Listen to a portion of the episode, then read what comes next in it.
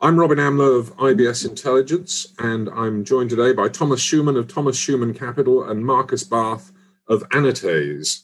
Now, we have spoken to Thomas before about a water risk index that has been under development and is now live, I believe. Tell us, Thomas, what's actually happened since we last spoke.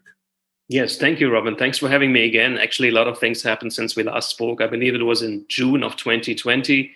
We finally uh, completed that successful design and development of the TSC Water Risk Index, which is the world's first benchmark index series that tracks water risk and equities while also providing the first ever water footprint to global capital markets. This great feat was accomplished in collaboration and with the help of Anatase Limited, uh, Markus Barth. And Markus is a is an index pioneer, an index engineer based in London, and uh, he was able to finally crack the code, which uh, means that we were able to accomplish something that MSCI in April 2017 was not to accomplish, basically to develop, design, launch a water risk index that tracks water risk in equities.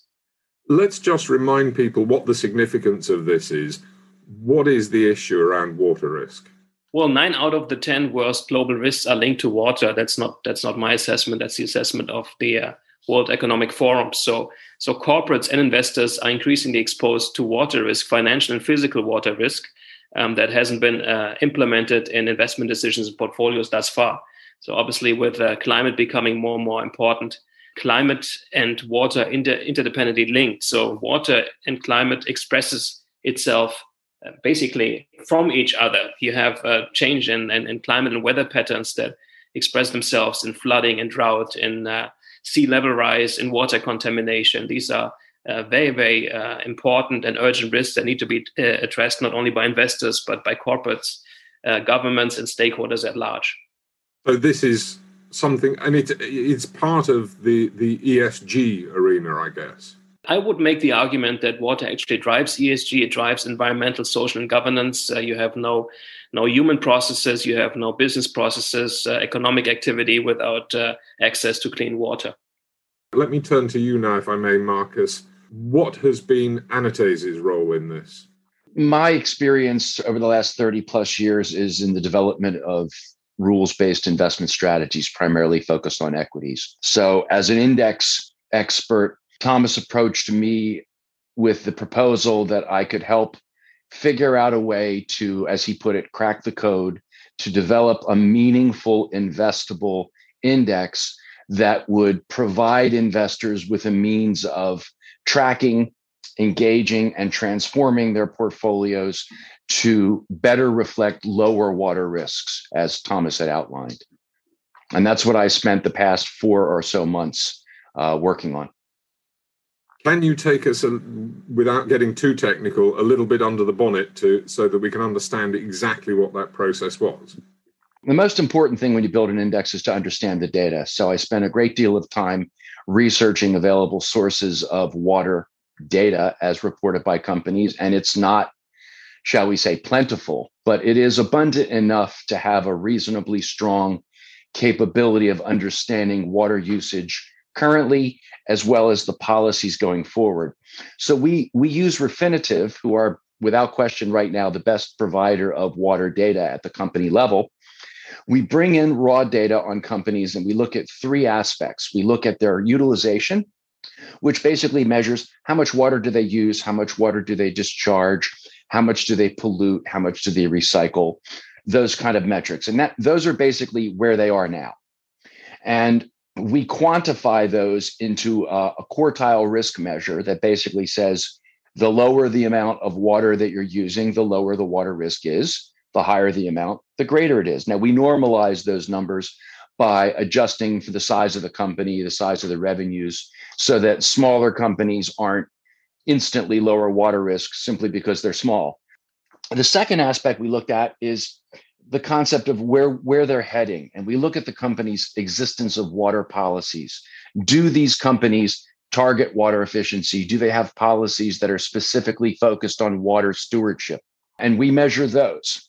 Finally as a, a sanity check we check to make sure that they haven't had any recent environmental infractions related to water. We don't want to be putting a company into the index that has just dumped million gallons of polluted water into the water supply. I use the Erin Brockovich approach. You know, we don't want to be the one that polluted the water supply of an entire town. Combining those metrics, we apply an adjustment to the weighting of each constituent. And the idea here is, and this is very important, we are not looking for who are the companies that make water recycling equipment and who are the water utilities. That is what water investment has been for the past 15 years. Small, concentrated, illiquid baskets of companies who make water purification equipment. And there's 15, 20 billion invested in products around those indices. Their performance has been poor. They have absolutely no focus whatsoever on water stewardship or water risk. They're simply a pure play for companies that make water purification systems. That is not the approach that we've taken here. We've taken more of a groundbreaking approach with the belief that water risk is ubiquitous across all sectors. Everybody needs water. Every company, no matter what industry they're in, has a, re- a water requirement, some greater, some less. So you've got a Coca Cola that's obviously massively demanding a lot of water. You've got mining companies, you've got fracking companies, you've got textile companies, huge users of water. But you also have companies that are not manufacturing, but still require water for their processes. We include all of these companies in order to map correctly and track the water risk across sectors and across a market, as well as enabling us to engage with the managements of these companies to help them transform their water stewardship into a more compliant manner looking forward. We have now, therefore, this index. What happens next, Thomas? Well, the index went live on January 4th. We're working with Moorgate Benchmarks, which is um, another innovative, disruptive fintech out of uh, London. No, Moorgate uh, calculates, administers, and uh, governs the indices. We are, as of now, in uh, progress discussions with product issuers. These are major asset managers um, in, in, Europe and the US for issuing uh, uh, first ETFs, ba- uh, basically uh, tracking the indices as, as, as, the underlying. We're also in discussions with major product issuers for structured products. There's a focus, obviously, on Europe because of MIFID II and uh, the EU, EU Sustainable Action Plan. So the whole movement around ESG, responsible investing, impact, and transformative investment uh, is driven by Europe and specifically is coming glad to see out of London. The way you're describing this, we're on the launch pad. How does the corporate performance of individual companies that have identi- been identified to be part of the index, how does that change? How does that improve as, as far as the index is concerned? well, we're looking at good water stewards and, and, and, and worse water stewards. But I think to um, to have that answered in the proper technical uh, manner, I would defer to Markus. The approach here is to penalize companies for poor water usage and poor water stewardship and reward companies for better stewardship and better utilization. And that directly reflects in the weightings within the index. Companies with lower water risk have a higher weight, companies with higher water risk have a lower weight. The real target here is to capture sustainable alpha via equity investment, but more importantly, to derive a much lower water footprint. Now, your listeners are probably very familiar with the term carbon footprint. It is the climate buzzword for the last five years. And I would draw an analogy here. A company that spews carbon into the atmosphere can continue to function, continue to operate, continue to profit, continue to grow earnings, continue to grow their stock price.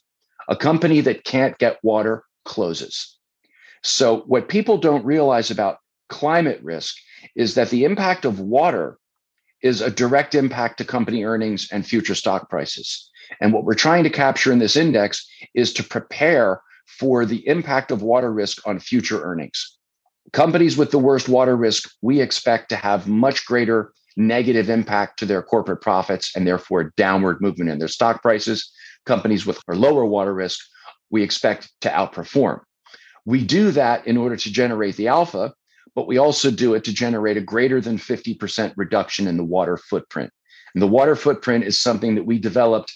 It's akin to the climate footprint except instead of talking about how much carbon you spew into the air, we talk about how much water you use. So the overall objective, Robin, is actually to incentivize, to reward, to encourage uh, corporates to uh, disclose water data because without without data, obviously, you know, what you cannot measure, you cannot manage, and that's at the moment, as Markus pointed out, the challenge. We're working with Refinitiv. They have the best uh, data on water and, and also on ESG, but uh, the overall uh, exercise is obviously to to further incentivize and encourage corporates to disclose so that we all can move together towards uh, a more sustainable, water secure, and climate secure future. And certainly that's entirely possible if they start seeing people investing in companies that are doing better at this. You mentioned that you're in talks with product providers. What's the timetable for there being something that I, as an investor, could invest in? Water is, is the biggest theme for uh, European ETF issuers ahead of uh, artificial intelligence, biotechnology, and uh, and other themes. So the time is now to launch an ETF. It usually takes between uh, three and six months. We are currently uh, targeting a, a launch at the end of summer before autumn. Same thing on the structured product side. It usually takes uh, three to six months to to issue certificates. Uh, we're working, you know, with with high speed on that to fast track that. Um, there's really no time to wait in terms of uh, mitigating climate and water risk. The um, SEC in the in the in the US just came out. Uh, they're having a renewed focus on uh, uh, advancing climate uh, climate risk and sustainability. So there is really a worldwide movement, and uh, investors are increasingly looking to have transformative investment opportunities, sustainable alpha. They want to make an impact, and at the same time, obviously, they uh, want to make sure that they have safe and secure investments that generate long-term returns, ideally above market rate. There's a, a, process outside of structured products and ETFs called direct indexing, which is separately managed accounts yeah. or mandates. They're available today. So we have a partnership with C8, the leading direct indexing company uh, on a global basis. Investors who are interested in accessing this index now can do so now via the separately managed account by simply contacting the C8 on their website or reaching out to Thomas or myself and we can make the connection. So investability in the index is actually available today. The ETF process, as Thomas said, probably end of the summer. Structured products, you know, institutional clients can invest in a structured product tomorrow. And I can assure you that any bank that is approached by an institutional investor that says, I'm looking for a way to invest in this, can probably turn around an investment product for that client in a matter of weeks. So the fund format is always a lot longer. It's a much longer process, especially if it's exchange listed. Structured products and, and direct indexing are available pretty much now. Thank you very much, Markus Barth of Anatase and Thomas Schumann of Thomas Schumann Capital.